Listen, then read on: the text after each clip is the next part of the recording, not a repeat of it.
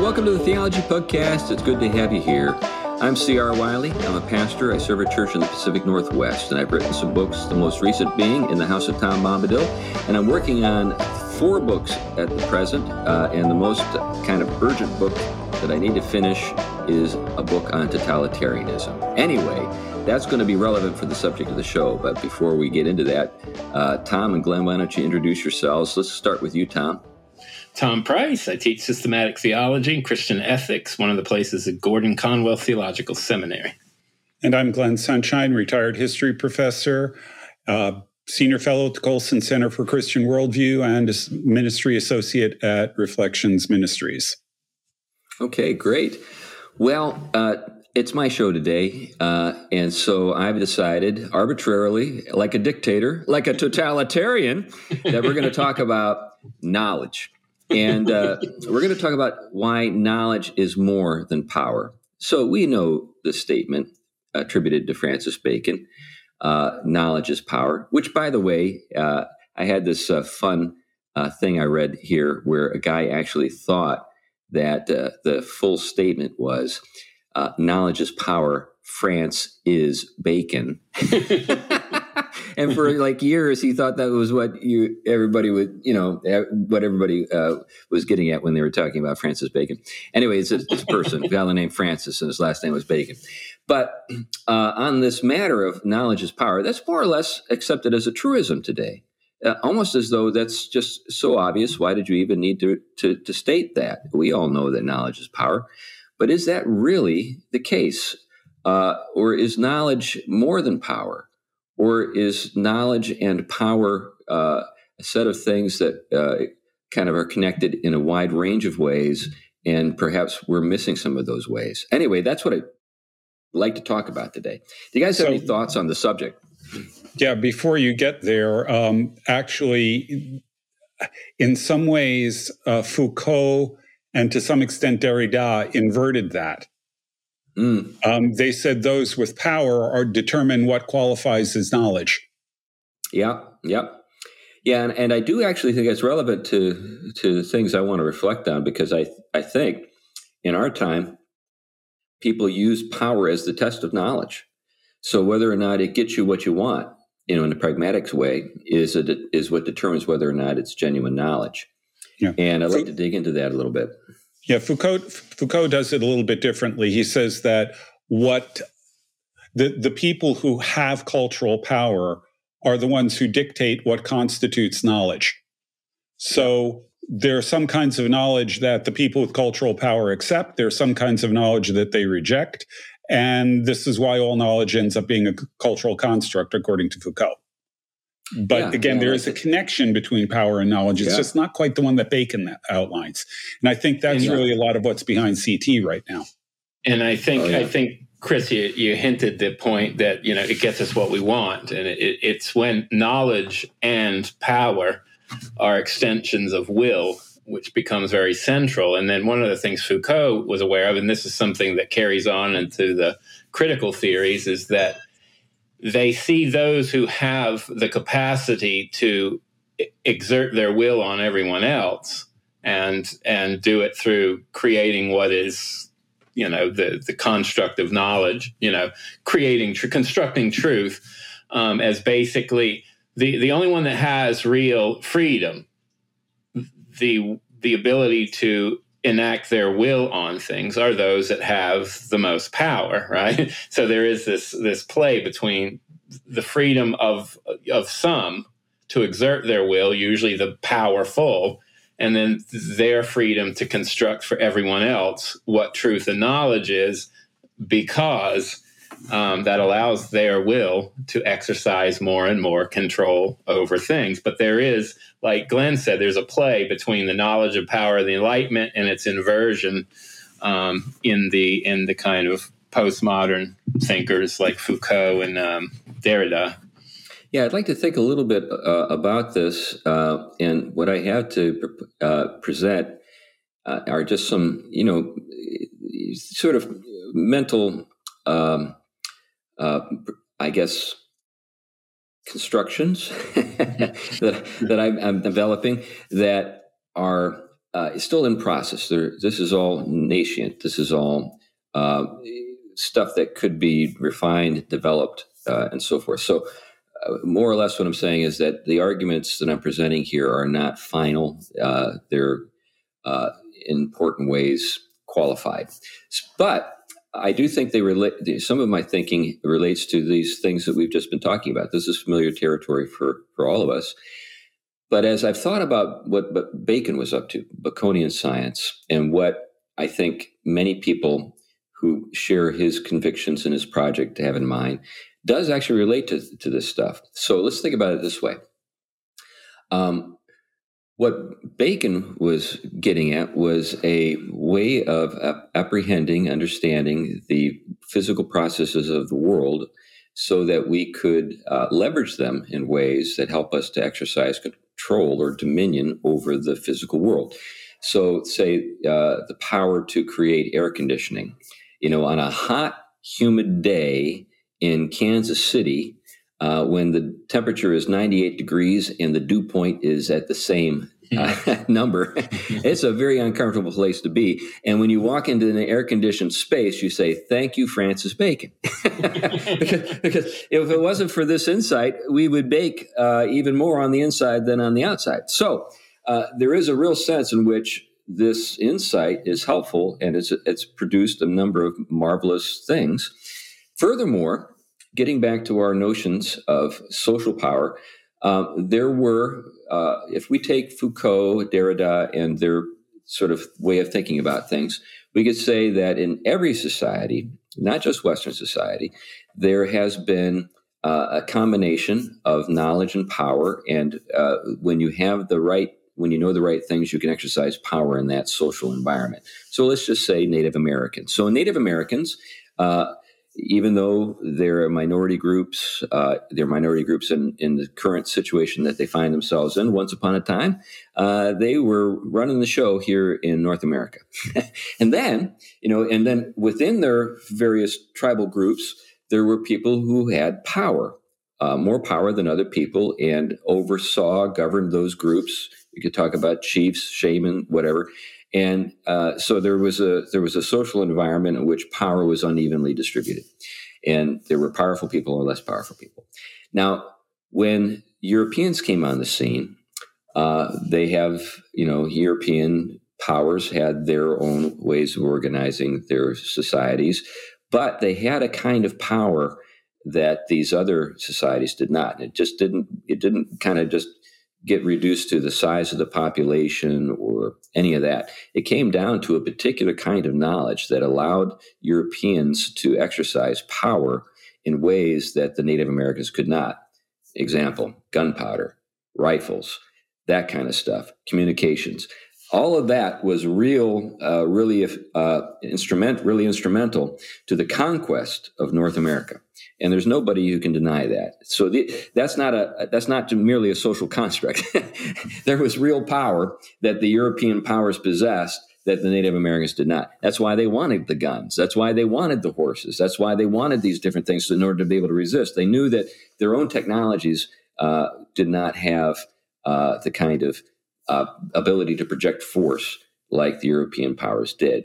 So that's what Bacon was getting at.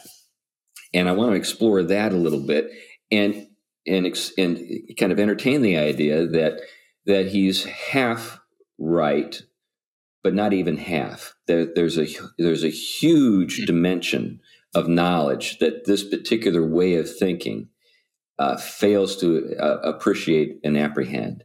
Anyway, I know I've said some things that give you plenty of stuff to react to, so go ahead, react away. Now, just as a reminder, I think we've talked about this before, Tolkien and Lewis both equated the Baconian project of acquiring knowledge to acquire power over nature with magic. Right. Yeah. They saw both magic and science/technology as rooted in the same impulse of us exerting our will over the world or over other people.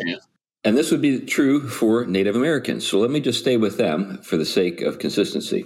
There were medicine men. There were men who claimed to be able to work magic and use their their technology that helped them to exert spiritual power, and that they were able to use that to oversee and govern their own communities. But it was no match when it came time to face the Europeans. So we have to. That's true. So there was magic and there was science, and they both were trying to control the physical environment, but one proved to be more consistent than the other. And then you also had that coupled with a lot of that was the first pangs in Europe of Enlightenment thinking that severed some of the moral constraints that Christianity had placed on things and should have given a fuller expression to, and then tied certain distorted views of Christian domination with conquest, and so that you did see power, the development of a kind of instrumental control over natural conditions. As natural science really took off and allowed, technology to develop, weaponry, naval forces, all the different crafts as something very Christian, which is that there is an intelligible order to things, and things have kind of natures that unfold, and the kind of ability we have as humans to understand this process and shape it, right? But as that gets shifted, in a different direction than when Tolkien was up to, right, as being a co-creator, this became as if we were almost creators of the same nature that God is, as if we have as if we're almost like micro versions of omnipotence, right, that we can exert our will through this knowledge and direct things in accord with the way we want them to be. And I think you have there a real strong cocktail between Christianity and its distortion by a new kind of magic, which I think Bacon is an exemplification of. Yeah, I think, zeroing in on this, what we have in Christianity is a set of spiritual constraints that were sloughed off, but that sloughing off was not unconnected to the rise of modern science. Mm-hmm. So when we think about the rise of modern science, it's a reaction to an Aristotelian science that considers things in a fuller way than modern science does. So, for example, forms and ends. So forms and ends were inseparable from the things that, the stuff that things were made of and the way they came to be. So efficient and material causation. So final cause, formal cause, material cause, efficient cause, that's the Aristotelian approach to studying natural things. With Baconian science, two of those are split, they're sloughed off, formal cause and final cause. And that's where the Christian faith constrained is with those causes. And an important, a real quick point. And what that does is basically makes the material cause foundational. In other words, what is causal language doing for Aristotle, and why did the church find it useful? Because in reducing things to their causes, what you're showing is the things are not intelligible apart from something more intelligible in which they share in. And as creatures of a creator, they to get the intelligibility of what they are, why they are, and what they're for, you can't bracket them off from the most intelligible reality, which is God, as it's the originating cause and the purpose for which they're created. When you take them out of the picture, the intelligibility now of each thing is reduced to its physical chain of causes. And there isn't anything really higher. And so its function is really all it's for. And if you can play with that function to serve a higher function, which is our purposes, then it's basically clay for our molding without any constraints. Yeah, that's what I'm getting at. Sorry, Glenn. Yeah, now to take this back to Genesis, I think we've got a good argument in Genesis for doing science, for learning about the world as a means of exercising proper dominion over it. Mm-hmm. But the word that is really critical there is proper. Scripture is clear that the earth is the Lord's, it isn't ours. Mm-hmm. We have dominion here in the sense of stewardship, but we always have to remember that everything that we're working with here was made by God and belongs to God. And thus, as we work with the world, we should always be pursuing the proper ends, which is to develop the world to the glory of God and in conjunction with his lordship, not despoiling it, not perverting it, not taking it and using it for our purposes apart from him. Now that, all that's very true, and I'm 100% on board with it. I think one of the things that distinguished, say, Aristotelian thinking from what you just described, Glenn, is that Aristotelian thinking believed that you could discern within the things themselves their forms and ends. What you described is an insight into the purpose of the whole because of the unique relationship that we have as creatures to the divine, to God. And I think it's true. I'm not arguing with that.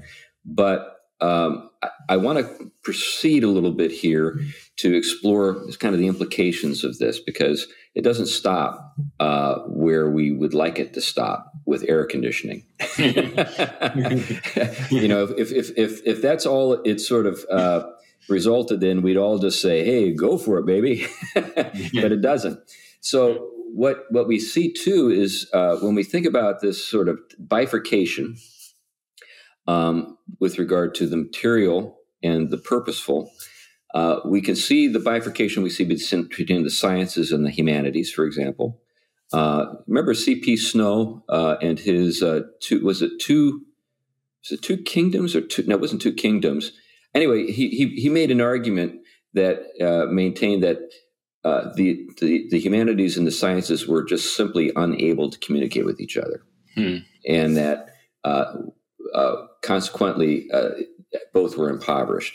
But I think What we've actually seen is a lot of surprising things develop, but it all kind of develops in a progressive way. In say the 18th and 19th century, we see the introduction of the fact-value distinction. So facts are these, you know, I think data points that we're able to record, quantify, and then values are things that we sort of bring to the world that we possess, but they're subjective. So no longer do we look to the object and say, okay, what's the purpose of this thing? What's its form?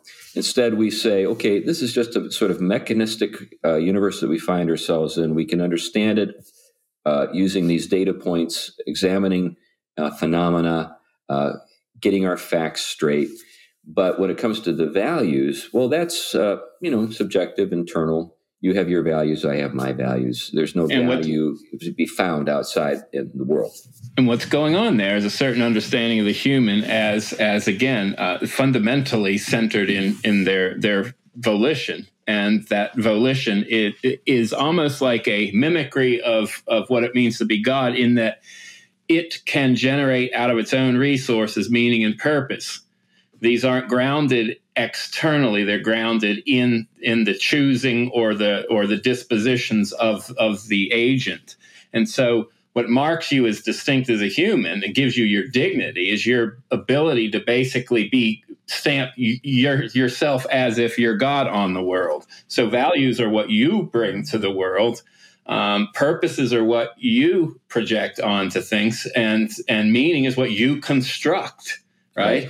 Yeah, it's out of your inner resources. And these sometimes can be an exhibition of what external reality determines you to think, but they also can be what you spontaneously generate depending on the view of humanity you adopt.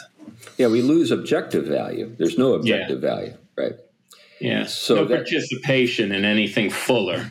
But what does that mean for knowledge? Well, that means that the only real knowledge is the knowledge that's quantifiable, that is derived from the observation of the facts of material phenomena, etc. And anything that can't be put into those terms is second rate. It's your opinion. You believe in God. I believe in science. That kind of thing. You know, you see where I'm going with this. So all knowledge that can't be shoehorned into this materialist approach is ipso facto not power and not verifiable. Go ahead, Glenn. Yeah, the best example of this, I think, is the word science itself. Originally, the Latin word from which we get science referred to any knowledge from a field that had a methodology attached to it.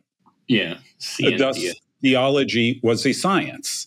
You know, theology was the queen of the sciences and so on. All of these different fields were sciences.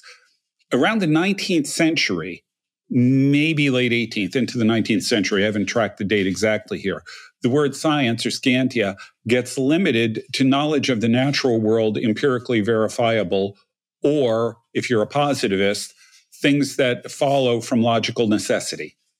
Yeah. So science gets restricted to the way we use it today for the natural sciences. But that means that knowledge is being restricted to just the things coming out of the natural sciences, and everything else then falls into this area of value.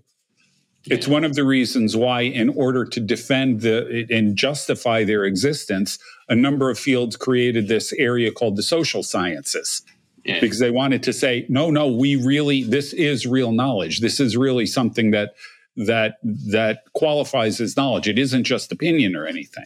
Well, that's where you got, especially in Germany, the Wissenschaft, the whole traditions of social sciences is almost mimicking the natural sciences in terms of methodology. And even I think there's people like von Harnack, they wanted to make his history almost it read in that, on the model of natural science. Now, the thing that is most disturbing about this trend is that what we are moving toward is knowledge as quantification, as opposed to something more capacious that could include quality. So this is another way to distinguish these two things. Yeah. So we have quantification. So quantitative social science is the science of the numbers, is the science of data points, is the science of sort of people and the choices that they make. And what we're trying to do is acquire a knowledge of human societies or human psychology that in some sense conforms to this science that we apply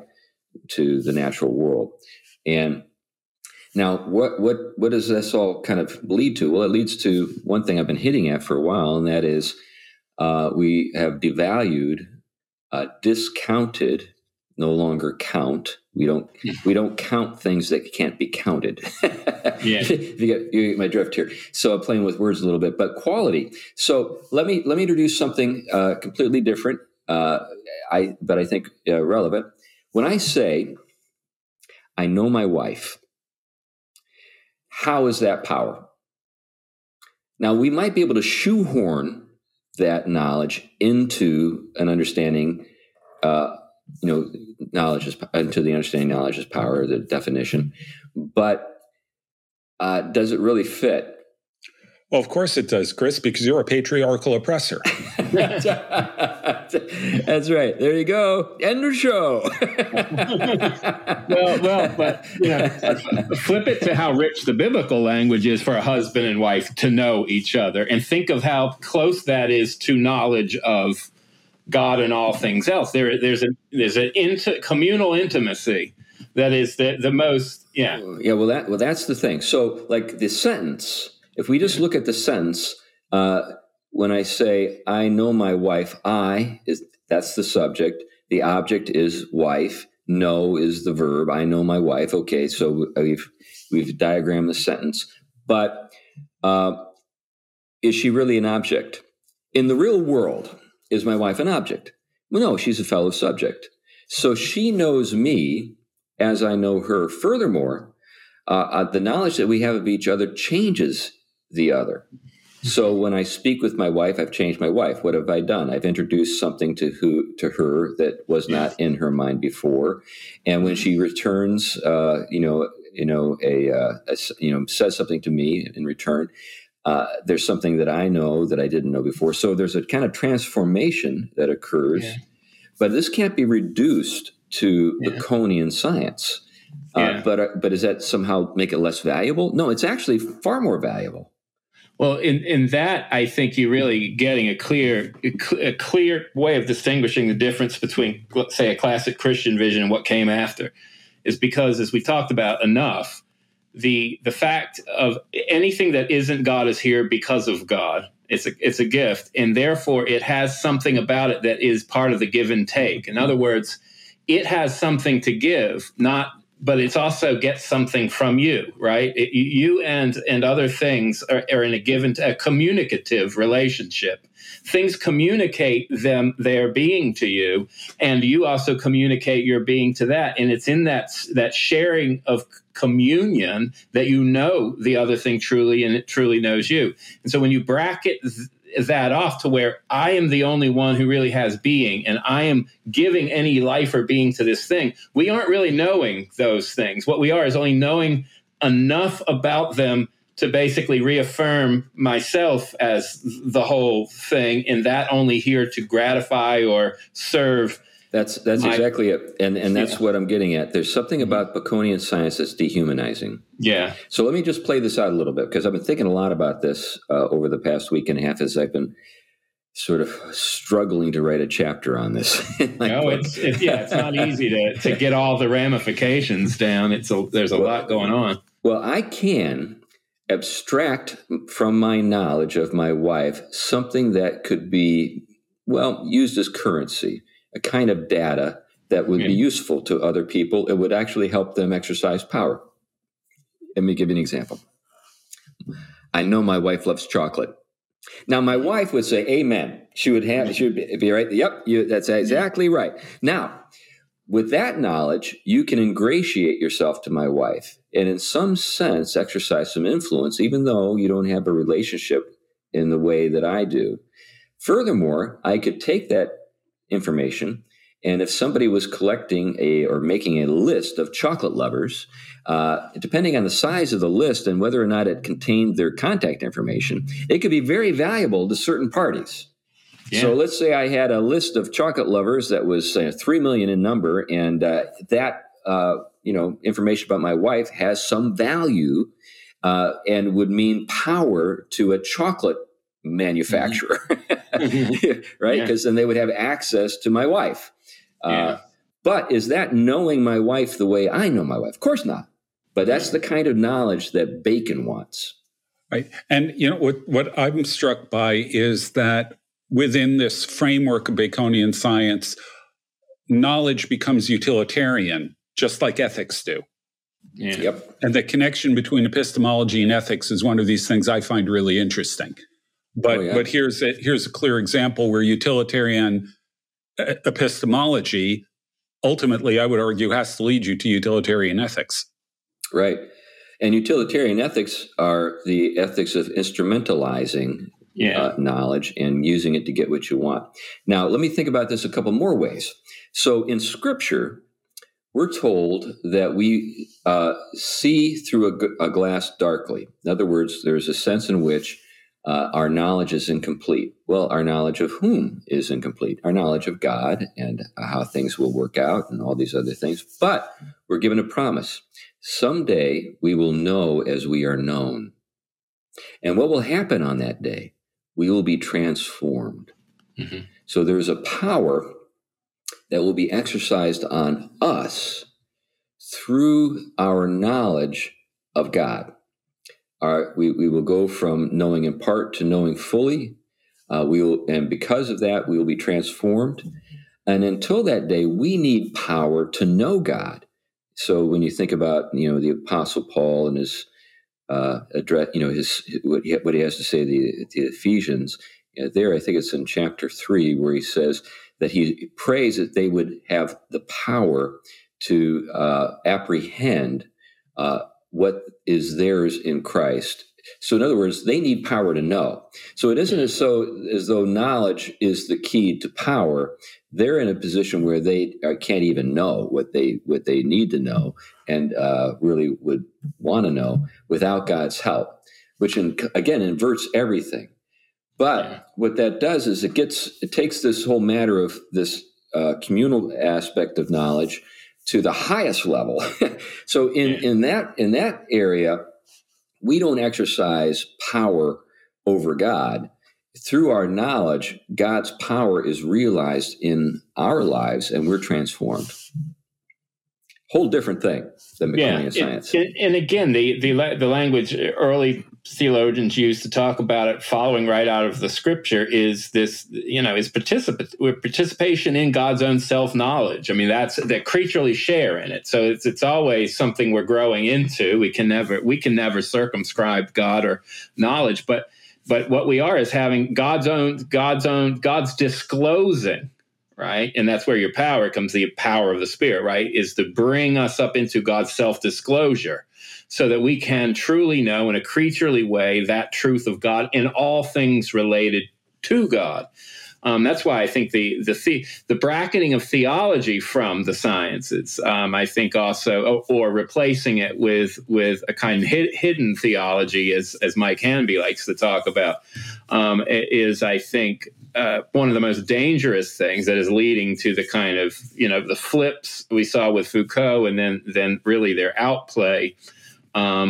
See, what you have going on is when you do have knowledge is power take on this kind of positivistic scientism that developed, whether it is a deterministic type of naturalism or materialism, whether it's a dialectical type, whether it's a historicism, right? It's just the unfolding of all things in the flux of history, or a kind of libertarianism in which we through our choice are kind of transcending the creaturely to bring it under our submission and will.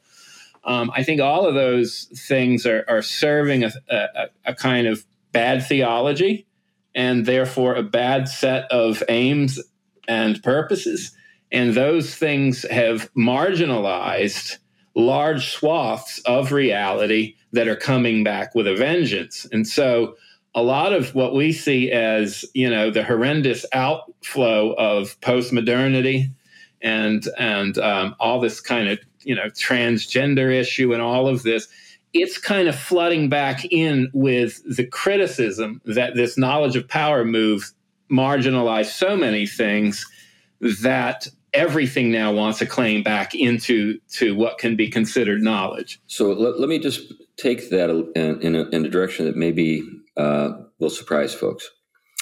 So, and I'll show in a minute how this connects, but let me take a step back and say something first. When we think about the classic understanding of political liberty, it entailed participation in the governing of the community through voting, but also through deliberation and debate, right? So a truly free person was a person who was able to participate in self-governance and in some cases restrict himself through the political process. We're not going to allow businesses to open on Sunday. That's the town meeting. We've debated the subject. We've come to, a decision, a judgment's been rendered, the law has been passed, da-da. So, but you're still politically free in that understanding because you can participate in an ongoing way in deciding whether or not that law should be overturned. But that's the point. You've been enfranchised. You're part of the franchise because you can participate.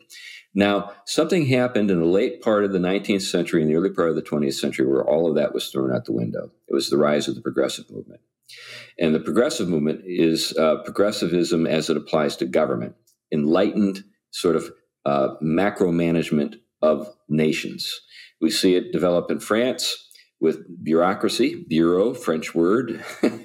And so what you end up with is this vast machine which more or less regulates the state. And so you have this apparatus, this administrative state that exists within this larger constitutional republic. And over time, what we've seen is more and more sort of daily, sort of effective power transfer from legislative bodies to the administrative state. Christopher Caldwell, one of the guys who's part of the Claremont Institute, wrote a book a little while back called, I think it's titled The Second Constitution. Basically, it's a kind of a living constitution, the living constitution of the administrative state, which really is the now, what, how does this all apply to totalitarianism? Well, it applies in this way. You've got to have the apparatus and the mindset that it reflects, which is really has its origin in Baconian science, in order to get totalitarianism.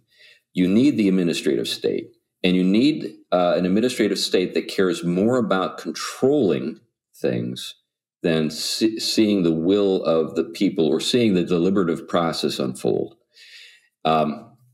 What that means is that they're very interested in the social sciences.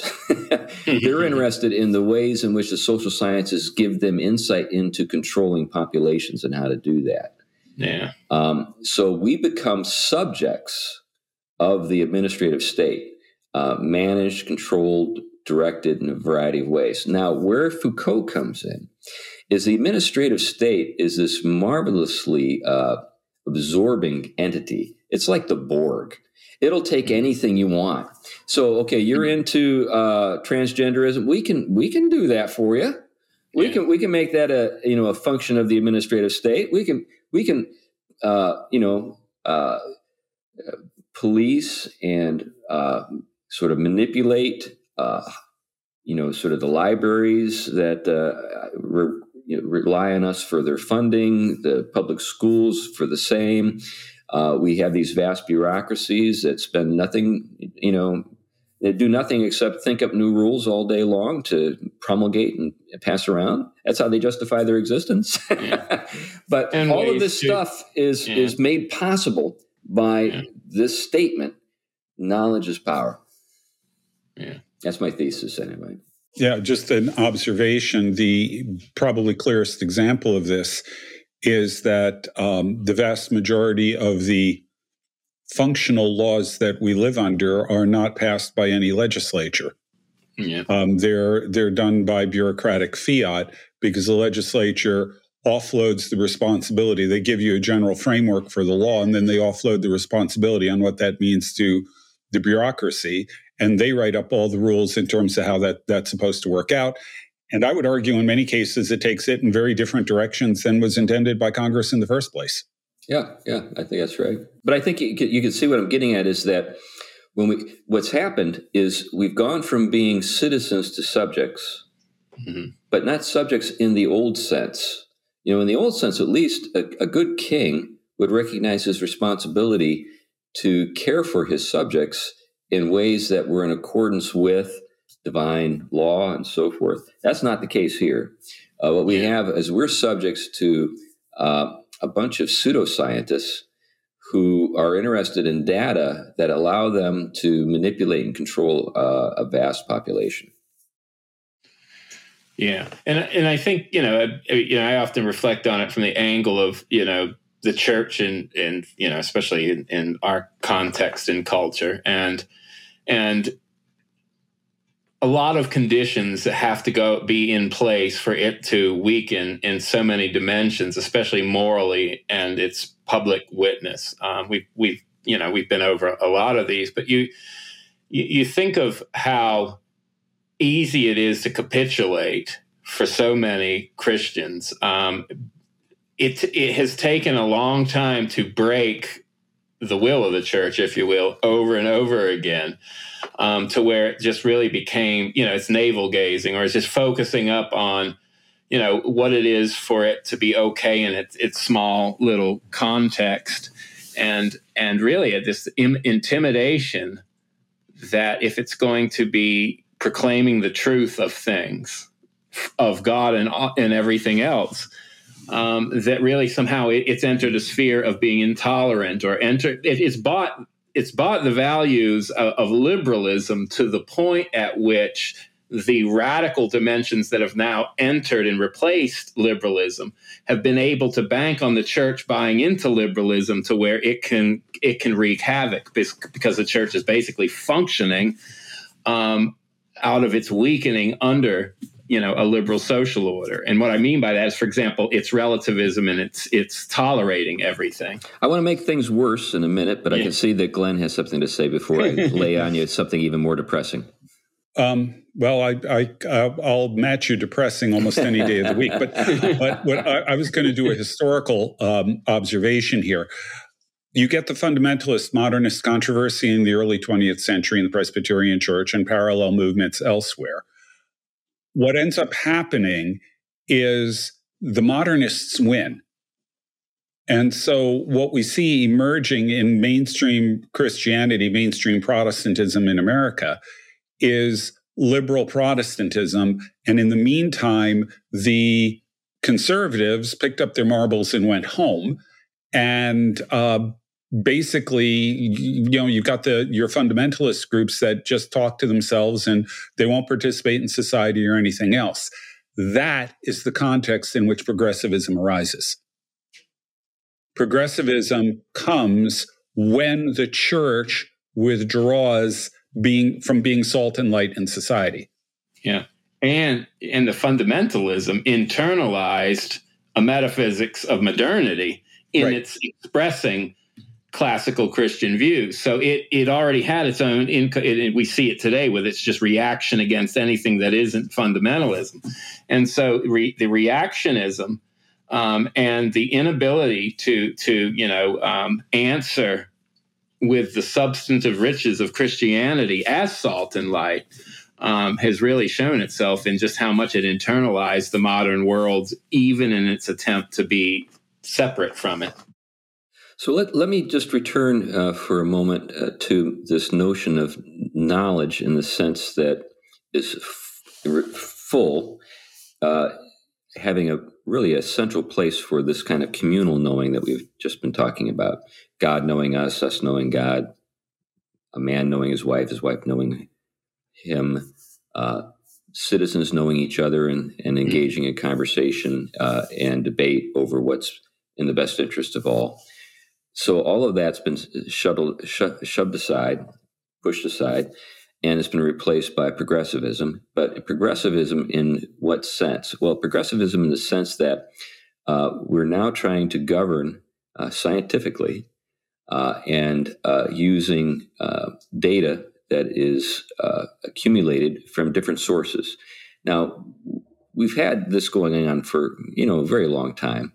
But it's kind of amped up. It's kind of gone to another level with the rise of social media and computing. So there are data now that the Nazis and the Soviets would have dreamed and drooled over. Yeah. If you think of what would they have been able to accomplish if they just had this? that now I know we could talk about whether or not that kind of technology could have even emerged in those systems, but. Yeah. Nevertheless, but we can answer the question by looking at China today. That's right. Yeah. That's right. Total control. Yeah. So how does it work, though? Well, the thing about Baconian science, because of its tendency to objectify everything, it can't be that the knower can't be known, mustn't be known. That would spoil the objective status of the knower. So the whole process of knowing is behind a facade or, say, a two-way mirror. Think about it this way.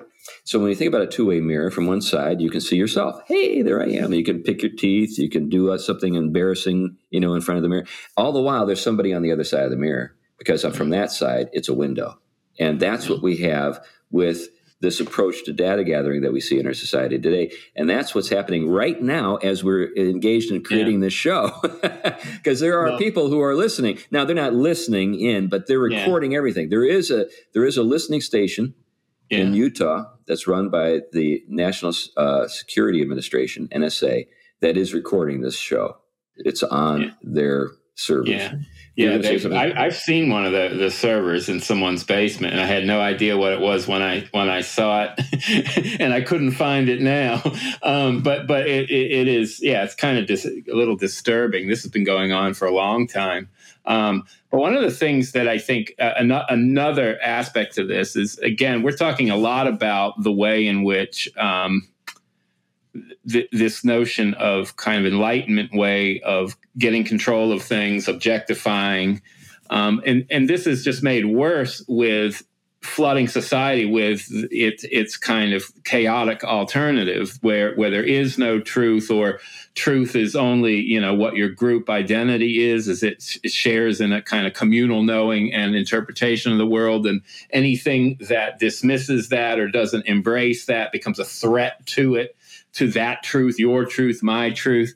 But one of the things that you really don't see, and this is kind of tied to your point, and this is one of the few things I hear a lot of even Christians address is, I think this was my point a little earlier with the church, is it never really, or it rarely turned the wheels back on those that are driving the train. Like you said, they're oftentimes far removed, but most philosophies and philosophers that are having the kind of impact they're having, if you apply their own stuff to themselves, they're guilty of everything. It's just like this, anybody who's trying to claim, that someone else is an oppressor by asserting their knowledge and enforcing on others, they're doing the same thing. And the claim, exemption that you can skip out of it. So, I mean, the amounts of, rational, irrational jumps through loops and avoidances to not have their own theories thrown back on them is unbelievable. Well, I think we're on the cusp of perhaps a breakthrough. And what I mean by that is I think that some people are beginning to finally put it all together and realize that they've painted themselves into a corner in modernity, and the thing that they need isn't in reach with regard to what we have available. And they're beginning to look up and reaching for the skyhook to deliver them. And I'm thinking of one person in particular, and that's Paul Kingsnorth. So Paul Kingsnorth is a fascinating guy. And by the way, I'm in the process right now of trying to connect with him. I've got somebody that knows him that's helping me to connect with him, and I'd love to get him on the show. But this is a guy who was considered a pretty radical green in the UK, almost to the point of being kind of so far out there that people wondered if he was in touch with reality. Anyway, but he's completely turned on the green movement, and it's because he believes it's been co-opted by the machine. And he's just as appalled as anyone by all the crazy stuff we see in the name of, the green agenda, people flying from all over the world to places to talk about how they can maybe ruin your farm. That kind of stuff. But he has recently become a Christian, and has become a very vocal one.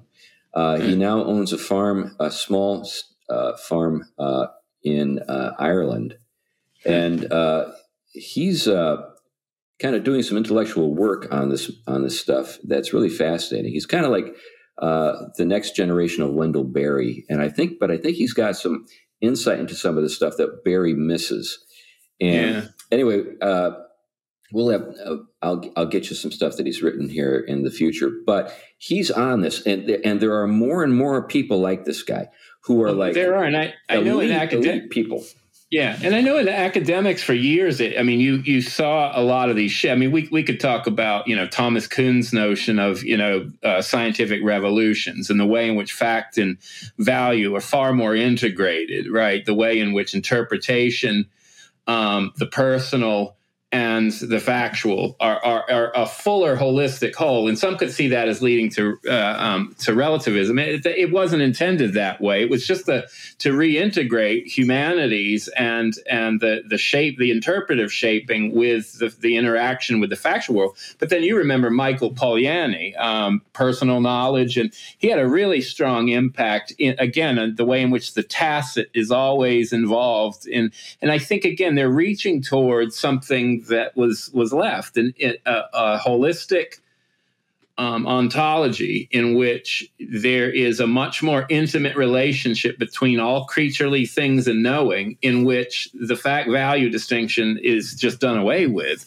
And that doesn't mean that there aren't ways of engaging reality that are more true than others. It's the exact opposite. There are, because there are really gifts that are giving themselves and you're exchanging yourself with, that are communicating, and that communication is built into the reality of things, and it therefore gives a fuller, richer knowledge that can include all of those dimensions of our humanness and those things external to us, without closing the door or turning them into manipulated ways of relating.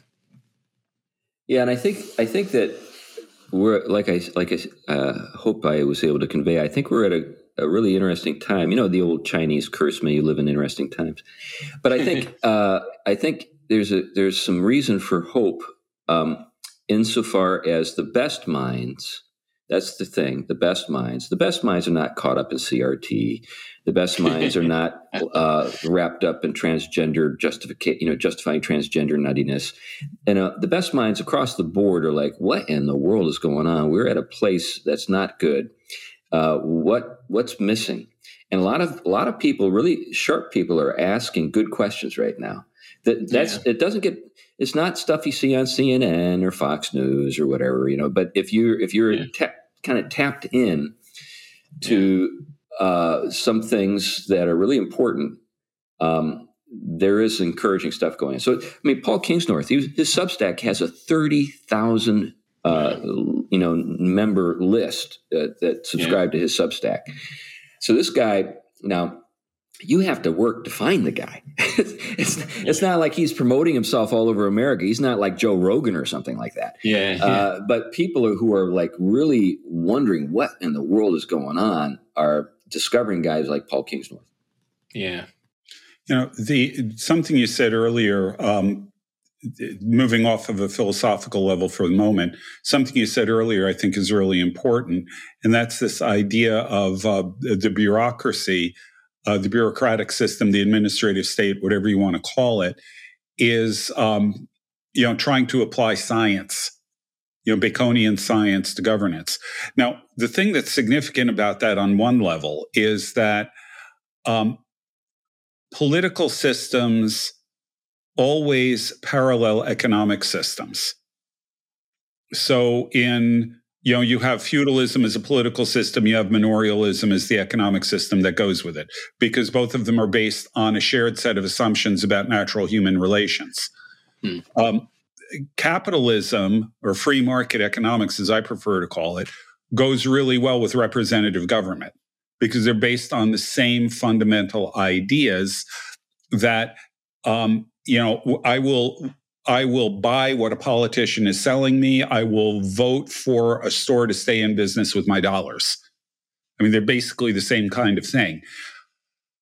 Once you move away from a truly representative system to a system that's controlled by experts, by bureaucrats, by technocracy, any of those things, you automatically undermine free market economics.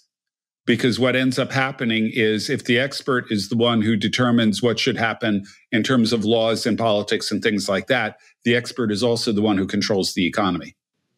Right. Mm-hmm. And so you inevitably move towards something like socialism. Yeah. And what we find, too, is that in the process, they lose sight of human beings because they're reduced to objects. There's a loss of confidence or a loss of faith in the real presence. And I used that in the last show that we were, in our last conversation. When I think of the significance of real presence for politics, I think it's implicit in what you were describing, Glenn, free market economics and Republican government. It's implicit. There is someone out there, and that someone is like me, and I am. I'm real and he's real or she's real, and because that's the case, the way that we interact with each other has to be done in a way that acknowledges the agency of the other, the rights of the other, we're not just simply subject to the laws of whatever you want to say the law is, you know, economics or what have you. There's real presence out there. A couple of observations from Canada. Right now, I just saw this week, there's an article arguing that physician-assisted suicide can save the state a lot of money. Yeah, I've seen that. Yeah. If you really want to save a lot of money, kill them all. Right. You get sick and die. And the other one was that there was a Canadian veteran and a Paralympian who was trying to get a ramp put in at their house so that she could, at her house or at somewhere, so that she could have easier access. The state wouldn't fund that, but they offered to euthanize her. Really? Yes. Wow. Yeah. Yeah, this is exactly the kind of thing you're talking about where the bureaucracy has its own logic that excludes the person, that excludes the human. Yeah. At least at this point, they didn't just move in and take her and euthanize her. At least they still said, hey, you got a choice. You can die or, die. But there's no ramp for you.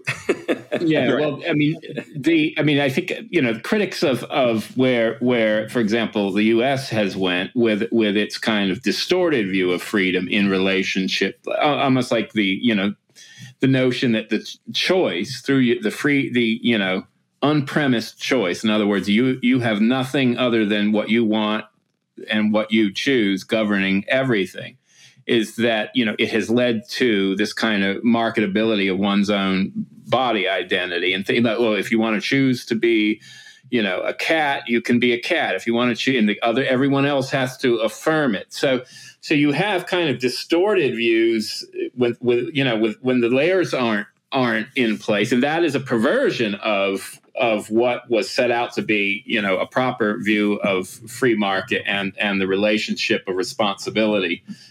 But that only exists in carefully circumscribed areas. Yes. Yeah. Try being an election denier.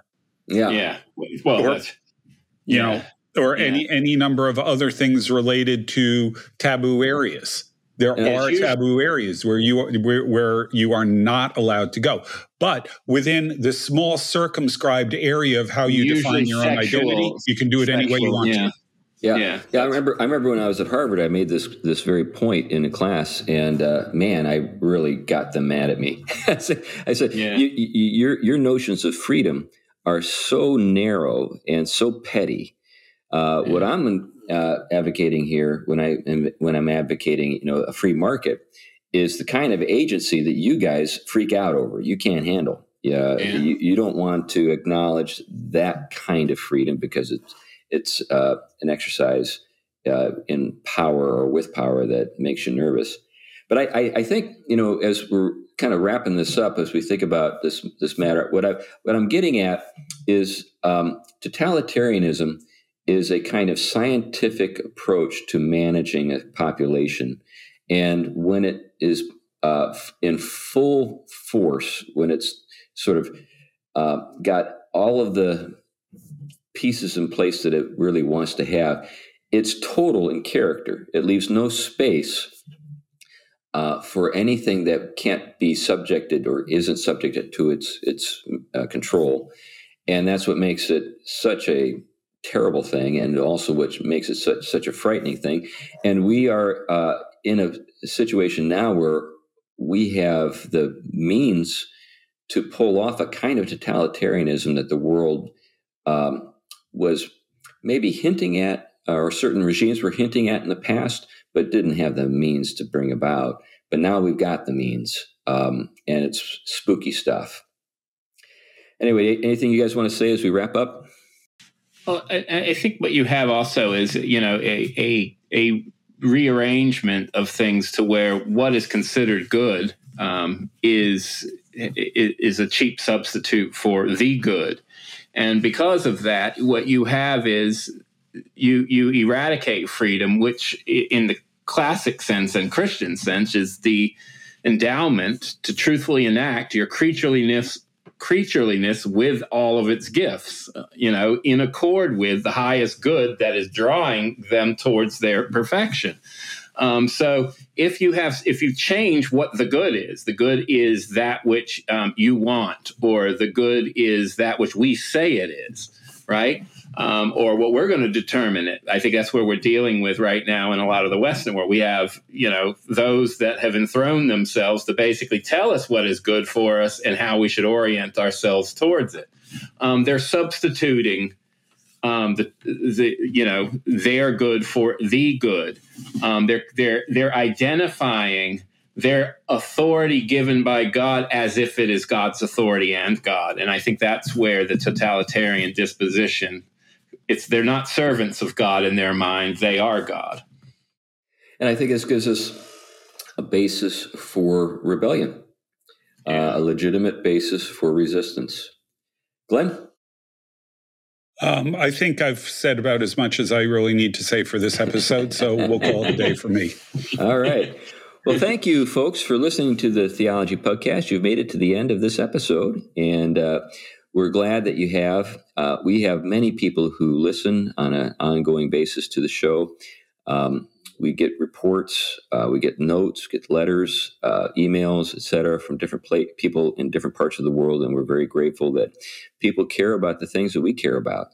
And then there are also people who give to the show in an ongoing way.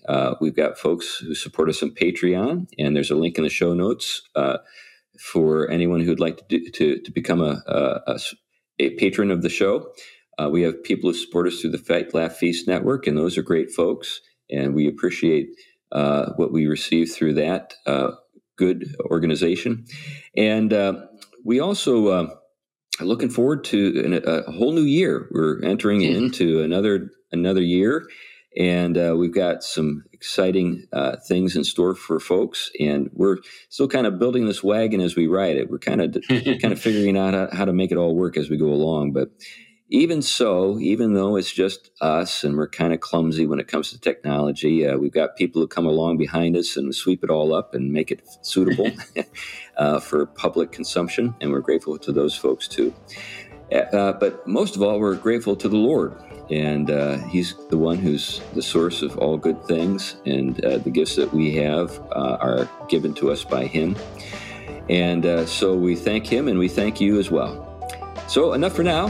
Bye-bye. Bye. Bye-bye.